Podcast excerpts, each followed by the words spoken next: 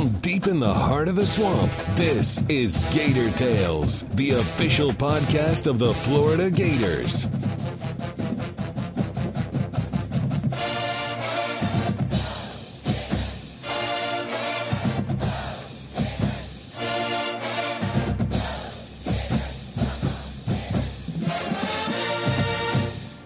Welcome to Gator Tales. I'm your host, Adam Schick. A football season often mirrors the trajectory of a roller coaster, with soaring highs and some challenging lows.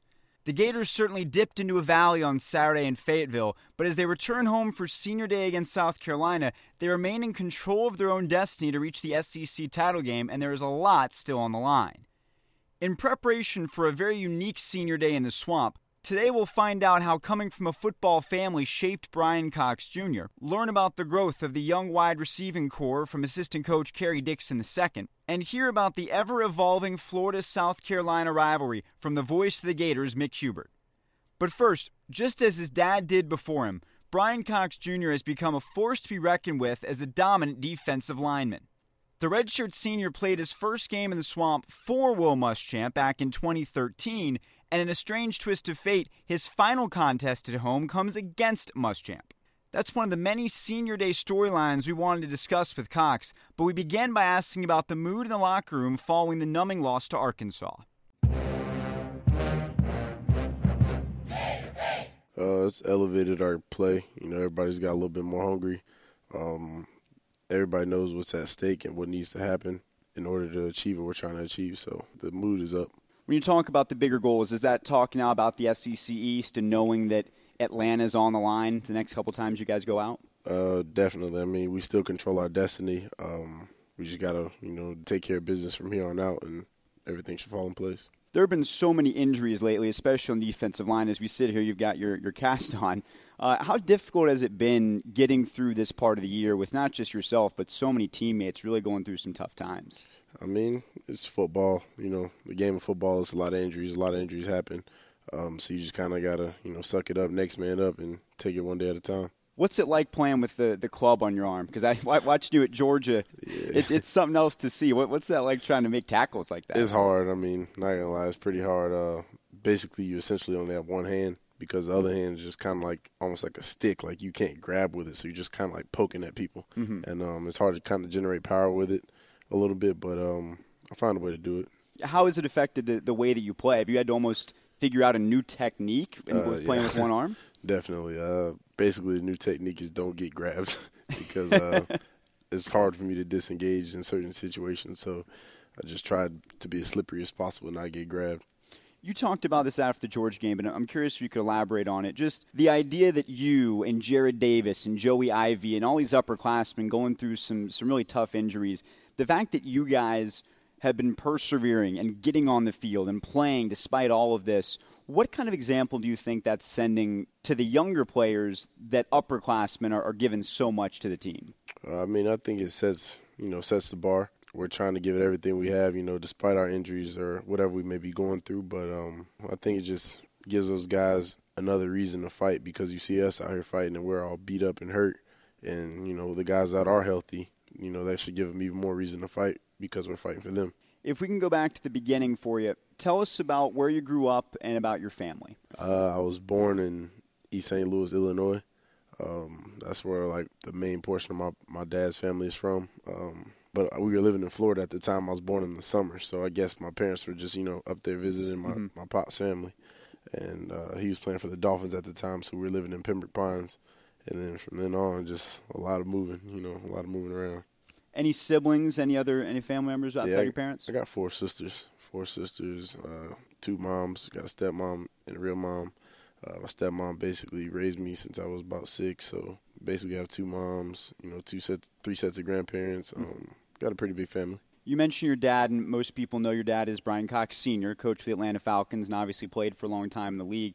What impact did he have on your getting into football? Was it always just a foregone conclusion you were going to play, or did you kind of have to develop that love for yourself?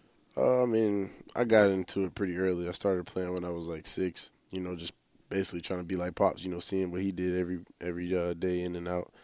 You know, just trying to be like him. So I started doing it about six years old, and then just grew to love it as I got older. Were you always going to follow in, in those footsteps in terms of the position and play on the defensive side of the ball, or where, where did where did that mindset come from?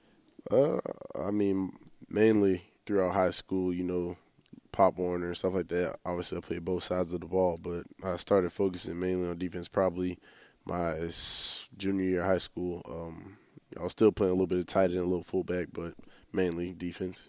As you kept progressing through from playing Pop Warner into high school and going on, what was the relationship like with your dad in a football sense? Was he instructional? Was he motivational? Like, what was that like, and how did it change over the years? It definitely went from a little bit more motivational to a little bit more technique and instructional, as you would say. Um, he tried to critique, you know, how I played and stuff like that throughout high school, and you know, try to get me better. You mentioned all the different places that you moved around growing up. I'm curious, which ones left an impression on you? What was your favorite place to live throughout your uh, your very eventful childhood? I would go with my home. Like I would think, if I'm thinking like my only home, I would think of uh, Georgia when I was living in Georgia. Uh, we were living there, me, him, and my mom, and then that's when they had got they separated, and then that's when I met my stepmom, and I was there for probably about four years straight, and that was like the longest I'd ever been at one place, you know, for that amount of time. So I'd probably say Georgia. When you're moving around that much, does football almost become your refuge in a way? Because you know you're moving around, changing friend groups. Does football sort of center you in, in that sense? Uh, it's definitely centered me. Uh, almost became my identity because you know moving around all those different schools, you know, picking up friends, dropping them, you know, as you go. Mm-hmm. So the one thing I, I held on to was football. What are your memories of, of growing up around NFL locker rooms and, and being a part of that environment? Uh, it was very eye opening. Um, I got to meet a lot of players that would now be considered greats, and uh, it's you know it's been pretty cool. I mean, I guess you could say that being around all those guys and all those coaches was pretty nice. Which were there any certain players you interacted with that, that had a particular impact on you? Well, Ray Lewis, he helped me when I was a baby. So when my yeah, when my pops was coaching for the Dolphins, he used to my my dad kind of mentored him, and um, he used to come to the house and stuff like that when I was real young, he used to hold me and stuff. When you're going through the recruiting process, what swayed you to come to Florida? Why was Florida the right choice for you? Uh, it just felt like family. Uh, you know, from the first day I stepped foot on this campus, everything just felt welcoming. Um, the coaching staff was awesome. You know, I just connected with everybody, and it was just positive for me. I'm sure I'm the first person to ask about this, but that same coaching staff is on the other sideline this weekend, uh, many parts of it. What is that like for you and, and for your teammates that are in the same position of going up against the guy who recruited you on your senior day? Uh, it's definitely crazy. Uh, I mean, I don't know how often something like this has happened, mm-hmm. but it's definitely I feel like a once in a lifetime opportunity. You know, going against the same coach that brought me here. You know, I'm forever grateful to, to Coach Muschamp for everything he's done to me for me, and um, it's going to be definitely a sentimental feeling. Joey Ivie talked about this a couple days ago, but I thought it was interesting. He said he still has great relationships with all those guys, and he can't wait to see them. But that all of that has to wait until after the game. That up until that point, that there won't be a lot of conversation beforehand. You're not going to talk during the week. It's everything's out there on the line, and then once it's over, then you can talk and and be friendly and all that. I mean, can you just describe that dynamic for me as as you prepare for this weekend? Uh, yeah, it's definitely all about business. You know, this week uh, we got to go out there and get the job done and do what we have to do. But uh, definitely, you know, football aside, uh, those guys have made a great impression on my life. You know, bringing me here, and um, forever grateful to them. As you prepare for senior day, what goes through your mind when you're trying to process what that means and the stage that you're at in your career? Basically, I'll never play another play in the swamp, you know, after this game. So it's uh, definitely a very, very important thing to me. And I hope it's equally as important to my teammates that may not be in the same position that I'm in being that this is my last game, um, hopefully they, they can, you know, see that and give it everything they have for me. Coach Mac talked about that a few days ago as well. He said that senior day is not just about the seniors, it's about the younger players understanding what it means to give everything so those seniors have the proper send off. Have you felt that from some of your, your younger teammates, that sense of urgency? Uh, I definitely have. You know, this week they know it's at stake, so it's not really too much to be said about it. Uh, they know what's going on, and we got to go out and execute. I'm curious if you could go back and give yourself advice as a freshman. What do you know now as a redshirt senior that you wish you had known when you first came on campus? Uh, don't take anything for granted. Your years here, however long you're here, go by very fast. And uh, you got to enjoy every every part of it and just take it day by day and don't try to rush things. When you think about those things, what stands out to you as some of your best memories of your career here at Florida?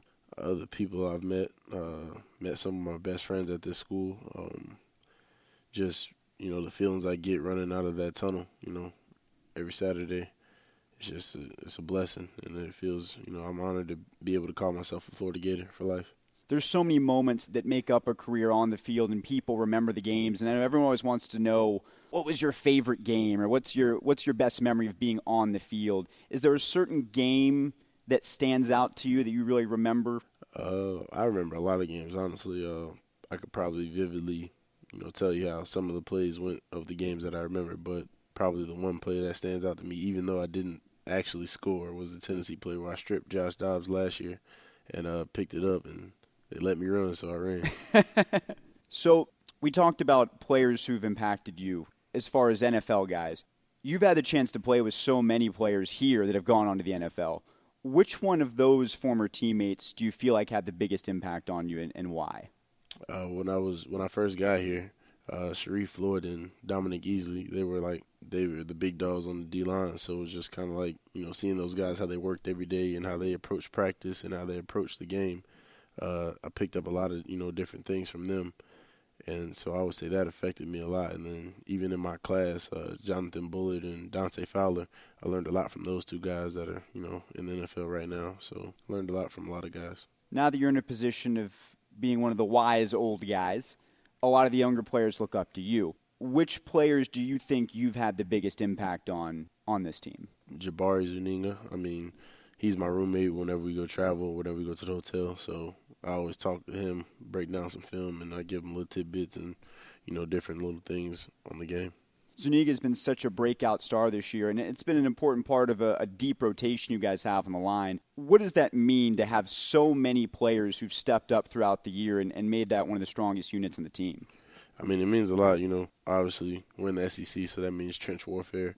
Um, you gotta have you gotta be able to rotate guys in and out on the D line uh, to combat you know all the tough running and all the tough you know players in the SEC. So it's great that we were able to develop great depth. You know, there's no drop off from the ones to the twos, so it's good. When you think about going to the next level, how much thought have you given to the idea of maybe playing for your dad? Obviously, Dan Quinn likes you a lot. Your dad likes you a lot. Do you think about that in terms of where you might go? Not at all. Not at all. Not at all. Really? Not at all. Why is that? Uh, man, possibly real tough on me, man. real tough on me. So that's definitely. I mean, I'll be you know grateful and happy wherever I go, but I, I know for sure if I do ever happen to end up playing under him, he's he's gonna make sure I get it. He will. Yeah, he will get every ounce out of you. If we can bring things back to this game here this weekend, given how familiar you are with South Carolina's staff, does that give you any sort of tactical advantage in the game to where you feel like you'll know what they're going to try and do in a certain situation? Uh, barely. I mean, obviously, since they know that we may be able to pick on some up some of their old stuff, they're going to change a lot of things. So we might not see, you know, what other teams have seen in the past, just because our familiarity with the staff. So uh, I'm looking forward to it, but you know, we just got to go out and play our game. Most Gator fans don't know a lot about South Carolina outside of the fact that Muschamp is leading them what have you learned about them during this week so far, and, what your expectations are for Saturday? Um, well, they like to sit in shotgun, and you know they like to do a few different things out of twelve personnel. That's their favorite personnel, and they like to you know get in different pictures. So we just gotta you know communicate and have our heads on swivels, and we'll be good. Final thing for you, as you prepare to come out of that tunnel, and you'll have your family out there waiting for you. You'll have some flowers to, to give to your mom what do you imagine is going to be going through your, your mind as you prepare to run out of that tunnel for the last time? Uh, just how grateful I am. Um, you know, I wouldn't want to have my career go any other way. I've enjoyed every last second of being a Gator, and you know, it's just thankful for Gator Nation for accepting me and you know rooting me on every every week. So it's just been an awesome experience, and I wouldn't want to have it any other way. Most fans inside Gator Nation and around the SEC came into this year with a full understanding of how critical Antonio Callaway was to the offense. but they didn't know many other receivers on the depth chart. Jeff Cardozo caught up with wide receivers coach Kerry Dixon II to get his take on the progress of his emerging unit, but began by asking how the coaches approach the players following a tough loss. Well, you know, every week is a different week, and that's how you have to approach it. You know, of course, the guys felt down, and uh, I've been ex- extremely impressed by how they've came out this week and practiced. When you look at uh, some of these guys too, and you know, we remember back when we played, you're almost dumb enough to, to forget about that stuff. So is it good that they're young and they're able to forget about that stuff pretty quickly? Yeah, you know, I think that's the nature of society today, and our young people they get over stuff extremely faster than we do, and uh, that's been one of the things that I've noticed. So getting over it and being able to overcome has been something that's been preached all week. So when you when you talk about the week of practice, there has been a bounce in their step. They're they're ready to go for, for Saturday. Oh, extremely excited uh, for the opportunity to get out here back in the swamp for the last time this year. Now, obviously, a new quarterback now with, with Luke Del Rio going down last week. Familiar with, with Austin Appleby. Are these guys? Does it make a difference who's out there at quarterback, or does it go about and just do their jobs? Our guys just go out and do their jobs. Whoever back there, we have confidence in them, and uh, we're going to play to a high level for them. I know uh, Coach Mac has talked about it doesn't matter who's back there at quarterback. Some of the other guys need to step it up, and that's O line and running backs, and, and, certainly your group at wide receiver. So, what are some of the things you prepare this week to get them ready? Uh, we just have to put them in position to be successful, and when you're in that position, anytime you get a chance, you should dominate the guy across from you every single time.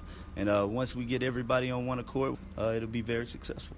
Your group is certainly familiar with, with what Will Muschamp can, can do on defense and some of the things that he can throw out there. Does that help at all? Does that make a difference?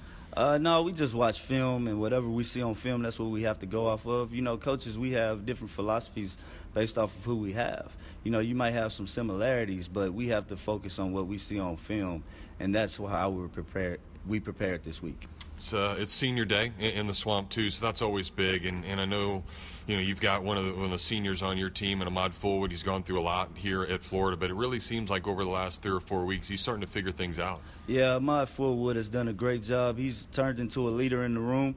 Uh, he's bought into his role all season long on special teams, whether we ask him to have a hard block on offense. You know, he came up with a couple of good catches uh, this past week. You know, I'm just excited for him and what he's done this year.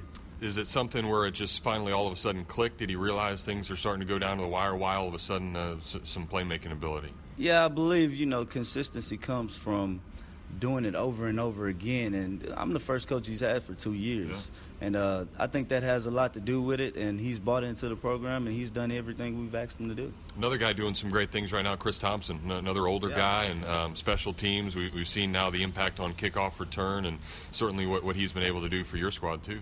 Yeah, he's a very unselfish kid. Uh, he's willing to do whatever it takes to help us win. And uh, I'm extremely excited for him and all that he's done, uh, you know, it just makes us all better. We've seen some of these other guys start to develop too and, and, get a little bit better. And you got Freddie and you got Josh and you got Tyree, although banged up a little bit. But have you been pleased with their progress? You know, it's amazing the progress that they've made over the past couple of weeks, just their knowledge of the game, their understanding of techniques, and um, it's really helped us and it's going to help us in the long run. I'm just excited to have those guys I'm extremely excited that they're Gators. And when when they start to develop, when when you start to see some of the things you can do, that's got to excite you at that position, doesn't it? Yeah, it's extremely exciting for me because now there's no hesitation. Uh, does he know this or does he know that? You know, I can feel free to throw him out there for anything, and uh, I know they'll execute. And that's a big part of it too. A lot of people don't think about that, but it's almost like if you're not thinking, yeah. then you're going to be more successful. Is, is that right? Yeah, when you're thinking, you play slow. But when you know what you have to do, it's just like going to take a test. Mm-hmm. If you study and you understand the material that's in the test, then you're going to perform well. It's the same thing with football. When you go out there and you understand and you know what you're supposed to do, the faster you'll play. And then Antonio Callaway as well. I know some frustration sometimes on his part, maybe not as big as a role as he wants as you guys try to get him going, but he, he's certainly uh, still right there and one of the best out there, isn't he? Yes, he's definitely one of the best, and uh, I love his preparation and the way he goes about his weekly business. And he's coming along as a leader. Uh, extremely excited for him and just ready to see him continue to grow. What are some of the things you want to see from your guys out there on the field? I just want to see maximum execution. I want to see domination anytime they get in a one-on-one situation, um, and that's what I expect, and that's the standard of the room. November will no doubt be the month that defines the 2016 season, and Florida badly wants to change the first impression they left on that page of the calendar. We sat down with Mick Hubert to preview the path ahead for the Gators and discuss the intricacies of this matchup with the Gamecocks. But we began our conversation by looking at what lessons the Gators can take away from their stumble in Fayetteville. Well, it got off to a very difficult time when you consider the first play of the game last week. You're down seven to nothing. But as I did think at that moment, you know, when's the best time to have a pick six against you? Probably the first play of the game because theoretically you got 59 other minutes, you got 75 other plays, but that was also a part of the problem. The Gators didn't get 75 other plays. They couldn't get enough offense. They didn't stay on the field making enough first downs, nor did they get Arkansas off the field. This matchup last week uh, was a game between Arkansas, number one in the league, time of possession, Florida, number two, time of possession. Both teams had the same strategy. The week before, Florida had the ball for 37 and a half minutes against Georgia, kept Jacob Eason off the field. Mm-hmm. Well, Arkansas was going to try and do the same thing, and Florida was going to try and keep you know Austin Allen and Arkansas off the field. Arkansas succeeded, the Gators didn't. The Gators had their season low 20 minutes. They had a season low number of plays in the game, you know, so you know they they just didn't get enough offense going. And obviously, the injuries were piling up as the game was going on, so they never really able to stymie Arkansas one way or the other. Coaches give this this tried and, and true line of it's one week at a time in college football, and, and you get a different team every week, a different game every week this really illustrated that because I think there were so many opinions of Arkansas formed based on the 56 to 3 loss to Auburn. But then what happens is you have a bye week and you totally change the narrative within the team, and they have a whole new motivation. They're coming back home. I mean, in a lot of ways, it almost set up as, as a trap of sorts for Florida. You knew Arkansas was going to be better than what they showed at Auburn. You know, I think you're right. I think no one is invincible, and yet I say that until someone beats Alabama, they look invincible. Yeah. But it's a tough time for the Gators to have played Arkansas because you're never as bad as your worst game. You're never as great as your best game. And they're coming off their worst game, most humiliating defeat in school history, losing 56 to three two weeks prior. So yeah, they had an extra week uh, physically to heal, mentally also to heal, and you know they were challenged for 14 days by Bret Bielema to get physically tougher because they had not won the line of scrimmage this year, which is very unusual for a Bielema coached Arkansas team. Uh, they were not winning the, the, line of scrimmage on defense nor on offense, so that was a number one goal they had, and they beat the Gators at the line of scrimmage. They did it right from the start, and it never really changed. They controlled the line of scrimmage both ways. So the Gators were walking into a very tough environment uh, when you're playing a team like that that just got humiliated the week before, and uh, you know you're, you're, going out to a place that uh, even even some of the people at Arkansas said doesn't really feel like a conference game because we don't play each other that often. Mm-hmm. You know, it's only the fourth time that we'd been there since 1992. So uh, you know, it's not making an excuse. It's just the fact that uh, you know they were they were a little bit better mentally probably going into that game than Florida was. And yet the Gators had everything to play for and still do, still control their own destiny in this Eastern Division. But now, as we get into the second game of November, that just makes this game, the stakes even higher. Besides all of the uh, the dressings around the game being Senior Day and Will Muschamp being back in the swamp and all of that, it's a game you have to win at home to keep your dreams alive. I love stats. I love numbers. I know you do as well when you have a game like this that subverts so many of the expectations based on the numbers you just said, Arkansas came in one of the worst defenses in the league, and they just they hold Florida to what was it, 12 yards rushing? Is that right? Yeah, 12 yards rushing. So hold, Florida, yeah, hold Florida 12 yards rushing. Florida came in. We talked about leading the league in third down conversions. Did that so well against Georgia. One for 11 in that game.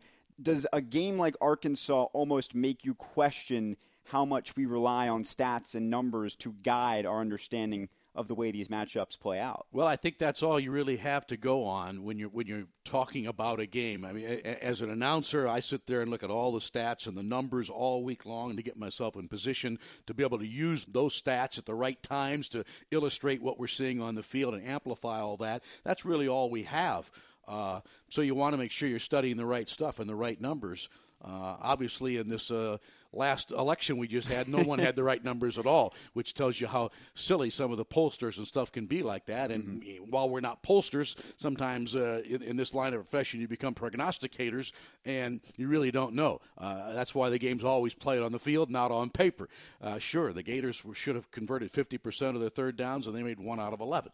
Uh, Arkansas was giving up 49% on third down and they stop the Gators 10 times out of 11. You scratch your head, you say, how does that happen? Well, you know what? It's it's a game played by young people, and you can't ever figure it out. These aren't robots out there. These aren't, this isn't the old-fashioned video game where you can turn them on and, and they would vibrate all over the de- desktop and table. Uh, these things are happening. That's why they're upsets you mentioned the unique circumstances surrounding this game becoming senior day when it wasn't ever supposed to be the fact that will muschamp is on the other sideline. I guess let's first talk about that factor. Just the idea that muschamp's return to the swamp comes on florida's senior day against some of the players that he was so instrumental in, in bringing to florida the irony of ironies, really, uh, because Will has recruited uh, a couple of dozen of these guys, still close with them, uh, you know, even though he's on the other sideline. And, and when they when they kick it off, they'll be enemies trying to battle on one another. But but they realize that hey, four years ago, five years ago, he was in my living room talking to mom and dad and grandma mm-hmm. and grandpa and all those kinds of things during the recruitment process.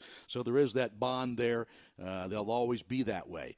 Uh, and yet, the last time that South Carolina's team came to the swamp that's Will Muschamp's last game as the Gator head coach because the Gators imploded in the last three minutes of the game, had two kicks blocked, and Steve Spurrier goes off with a winner, 23-20 in overtime. So, uh, you know, who would have thought that 24 months later that Will's coaching again back in the swamp for the others team with still some of his old players here. So it's, it's just really kind of juicy when you look at it in that regard.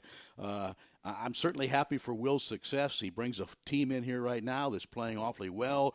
Uh, they use their bye week well. During their bye week, they got themselves in a mental condition where they said, hey, we're going to roll out some of these freshmen. And they go with Jake Bentley, a freshman quarterback who still should be a high school senior.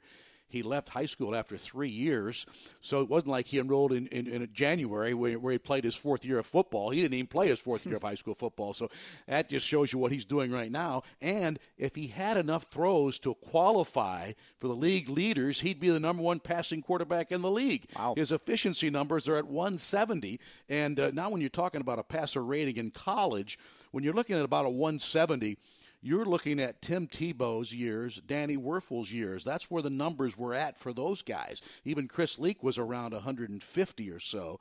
Uh, and those are some of the better years by Florida quarterbacks over the last 20 seasons. Well, this kid's at 170. And, uh, you know, the, the last game, uh, Luke Del Rio was about 94. So our quarterbacks this year are at about 116 rating. This guy's at 170. So, uh, you know, they're playing well. They're freshman running back, Rico Dowdle, has averaged 121 yards rushing in the last three games, which coincides with their three game winning streak. And in that three game winning streak, they're converting 42% on third down for the year. It's 32%. Uh, you know, for the year, they were averaging 14 points a game until the last three games are averaging 30 a game. So you can just see their offensive numbers. Obviously, their confidence is up. And, uh, you know, I'm happy for Will because uh, uh, he's a good guy, and uh, we we were all sorry to see him go, but we realized uh, the circumstances what they were, the change had to be made, uh, needed to be made, and it was, and it wasn't an easy choice to, to do what, what had to be done. But nonetheless, uh, Will is a good guy, and he, and don't forget he's coming back to his hometown from right here in Gainesville, so uh, he's coming back, and I can just say on a personal note, he treated me great with great respect, and I enjoyed working with him. The TV shows, the radio pregame shows, the call-in shows uh, we had a very good relationship, and I was also able to have that relationship with his wife Carol, who's a, just a lovely lady, and uh, and I'm I'm happy for his family. Now I want him kind of like when Steve Spurrier was coaching South Carolina. Mm-hmm. I kind of want him to win all the time, except when he's playing us. Like he's playing us Saturdays. So I hope we I hope we drill him. That's just the nature of competition. But he is a good guy, and uh, you know he's trying to get his team bowl eligible with five wins. They need one more. So it, that's why the Gators have to play well in this game, and I, I, I see no reason to believe the Gators won't come out and play very well in this game Saturday at high noon. It's fascinating the way this rivalry has sort of evolved. It didn't used to be a rivalry, Florida South Carolina, and then Spurrier gets there, and that adds a unique element to it. And now this whole other angle of Muschamp and, and the way you talked about just the, all the factors coming together. I mean, this is kind of an interesting rivalry now that's developed where there didn't used to be one Yeah, and you, you could kind of almost parallel that to Arkansas. Now, it's different from Arkansas because they're in the Western Division and we won't play them every single year. It'll be five years, six years before we play them again. But if we were playing Arkansas on an annual basis, now that rivalry would probably jump up. Why? Well, because we'd beaten them nine straight years, and now they, now they finally beat us. Mm-hmm. Well, the same is true in Florida South Carolina series. The Gators totally dominated South Carolina when they came in this league until Steve got there. And then, uh, you know, he almost beat us in 2006 in the national championship team. It took a tremendous block field goal to win that game in 06. And then four years later, he comes back in in 2010, beats the Gators in the year in which he wins the Eastern Division. So, yeah, that, that really kind of uh, heightened the rivalry with South Carolina a little bit because, quite frankly, uh, like I said, from 1992, their arrival into the league until Steve got there until uh, 14 years until 2006, there wasn't much of a rivalry. We, we were spanking them pretty good. So, in, in your mind, does this stay a rival now as long as Muschamp is there? I mean, d- does that element make this a rivalry just for that reason? Well, I, th- I think it, it does. It does for the foreseeable future. Uh, uh, you know, uh, even even next year, uh, we'll will still have some players still in this program. So certainly, when we go to Columbia next year, it'll be, it'll be that way. I I don't know if we get into year three how it will be, but it it's likely to be as long as Will is the head coach of South Carolina. We'll we'll take this rivalry, I think, to to another level a little bit. And then let's not forget that we're always going to play them every year because we're trying to beat them out for Eastern Division championship. So that's what's great about our schedule. There's always a certain hook almost for every single opponent. Certainly when you look in the Eastern Division, even when we play a team like Vanderbilt, because every time we go play Vanderbilt, it's you know Vanderbilt plays the Gators really well, mm-hmm. and the truth of the matter is they play them really well about 30 or 40 percent of the time. but it seems like every year Vanderbilt gives us trouble. But if you go back and look since I've been here in 1990. Mm-hmm. No, they don't. We kick them quite a bit, uh, but there has been some games where, yeah, Vanderbilt's given us all the all we could want, including beating us in the swamp a few years ago. So, uh, again, when you're playing a division rival, there's always a hook uh, for for that particular opponent. At least, at least in my in my mind, when I'm preparing for a broadcast. At some point, I think we all hope we will not have to talk about quarterbacks all the time, and yet here we are still trying to find that quarterback. And, and it seems like we've been having this conversation here since the Tim Tebow era, and, and now it takes another turn. Austin Appleby is going to start this week. Feleipe Franks is going to be the number two guy with Kyle Trask, quote, in the bullpen, as Jim McElwain says. And now with, with Luke Del Rio hurt and a chance for someone else to make an impression, especially if it's a freshman, we continue to see this, this carousel turn around. Well, uh, let me let me uh, give you an analogy on this, and, and I'll, I'll look to the Chicago Cubs. If ten years from now the Cubs don't win another championship, and they and they have a couple of losing seasons in there, uh, do you think ten years from now those Cub fans would say, you know what, it was all worth it winning that 2016 World Series championship? I'd put up with the last nine years of not being very good. I don't think they'd be happy with that. But right now, they'd say, you know what? We waited 108 years to win the World Series. So if we're not very good for the next 10 years, we're okay with that. You can say that now, but 10 years later, after going through that, you're not so happy. What's the parallel? Well, you had a Heisman Trophy winning quarterback in 2007, and he helped you to win a national championship in the year prior and the year after, 06 and 08. But since Tim Tebow has left, there hasn't been a whole lot to brag about from the quarterback position. So a lot of those people had said, we got a Heisman Trophy quarterback and a national championship. We're okay if we're not very good offensively for the next eight or nine years. Well, guess what? What are they saying now? We just happened. We just happened to go through the last seven or eight years where it's not been a whole lot of fun offensively. So uh, it's always about really what Jim McElwain says, and that is win the now. Mm-hmm. Because as important as World Series championships are, and Heisman Trophy championships, and national championships in football, those are all great. But what about the now, which is the good and the bad of sports? The good is you get a chance to compete. The bad is what have you done for me lately? And so while you win a championship next year, a lot of pressure on the Cubs because they got a very young team coming back, mm-hmm. and yet you know they're going to be the big bullseye. Well, really, the Gators have had uh, as much as much as Alabama. Uh, the Gators have had a big bullseye on their backs for several years. Now, obviously, the bullseye is on Alabama, and rightfully so. But it wasn't really until Nick Saban beat the Gators in that 2009 championship that his program really took off. I mean, yeah, they got there in 08 and the Gators beat them in 08 and then they got back in 09 they turned the tables and they won it but that's when his program really took off and so you've got to win the now that's why uh, you know, when you look at these freshman quarterbacks, mm-hmm. everybody would love to have both these players around four years from now.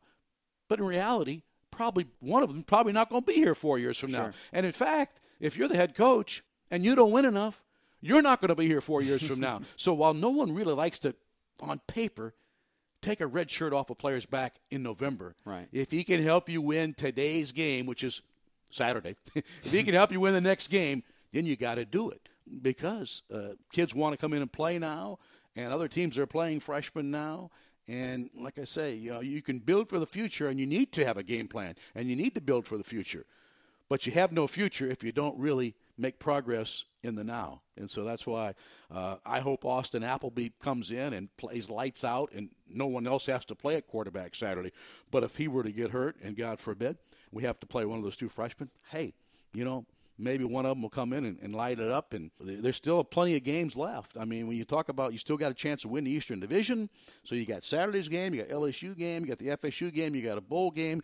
There's a chance for a quarterback here to get a month's worth of experience for sure. And not when he goes into spring practice in March and goes through spring practice and goes through August. And if he's the, if he's named the starting quarterback, whoever that he is, if he's named the starting quarterback when we go play Michigan and Dallas in early September next year, he's going to have four starts under his belt. So you're not going to be scratching your head saying, "Oh boy, we, we got we got concerns at quarterback." Well, not if this kid can come in and play. Now, obviously, it's not going to be Apple because he only has the one season left. This right. is it for him. But if if one of these freshmen get a chance to get their moment and seize their moment next week, going to Baton Rouge and then going to FSU and then playing a bowl game, that's some baptism under fire. But that should make them better when they get to take that first snap next September. And uh, like I say, you, you want to win the now, and uh, you got to do what you have to do to win this game Saturday because, as, as Steve Spurrier once said, this is the biggest game of our lives. If one of them does play, what, what precedent do we have for a true freshman? under center for Florida in, in, recent history as you think back on it? So in 2003, Chris Leak was a true freshman. And I remember we got, went to Kentucky and, uh, you know, got behind 21 3 in the fourth quarter. And that may have been his first, probably was his first SEC road start in Lexington. And uh, we're down 21 3, and we miraculously rally and win the game. Ten years prior, of course, it was a redshirt freshman, Danny Wuerffel, who was rotating there, alternating with Terry Dean, but ended up, uh, it was Danny Wuerffel that, that, that got us a victory when he threw the touchdown pass to Chris Doering in the 93 game. So uh, we've had some freshman quarterbacks play, but, uh, you know, I don't think any of them have played uh, their first game like it's possible that one of these two young mm-hmm. men, and likely Frank, since he's the number two guy, I don't know that we've ever had a, a true freshman who enrolled in January who plays their first game as a Gator quarterback in November. you know, that would be a first. That would be kind of like uh, a player getting his first hit of the season in the World Series. Oh, Kyle Schwarber did that. But that just happened. That just it's, happened. It's 2016, the year anything can happen. That's right. So Carl Schwarber plays in the opening day lineup against the Arizona Diamondbacks, gets hurt when he runs into Dexter Fowler in left center field, is out for the rest of the year, doesn't play again until the World Series, and there he gets his first hit of the season, and it had never been done before. Expect the unexpected, right? Eh? That's what we love about sports. And that's going to do it for this week's show. If you haven't already done so, make sure to subscribe to Gator Tales on iTunes, SoundCloud, or Stitcher and leave a review to help us continue to grow. Remember to catch the Gators and Gamecocks on Saturday at noon on CBS and listen on the Gator IMG Sports Network. Our next show comes your way next Thursday as we preview Florida LSU. For real this time. So until then, I'm Adam Schick, and I'll see you in the swamp.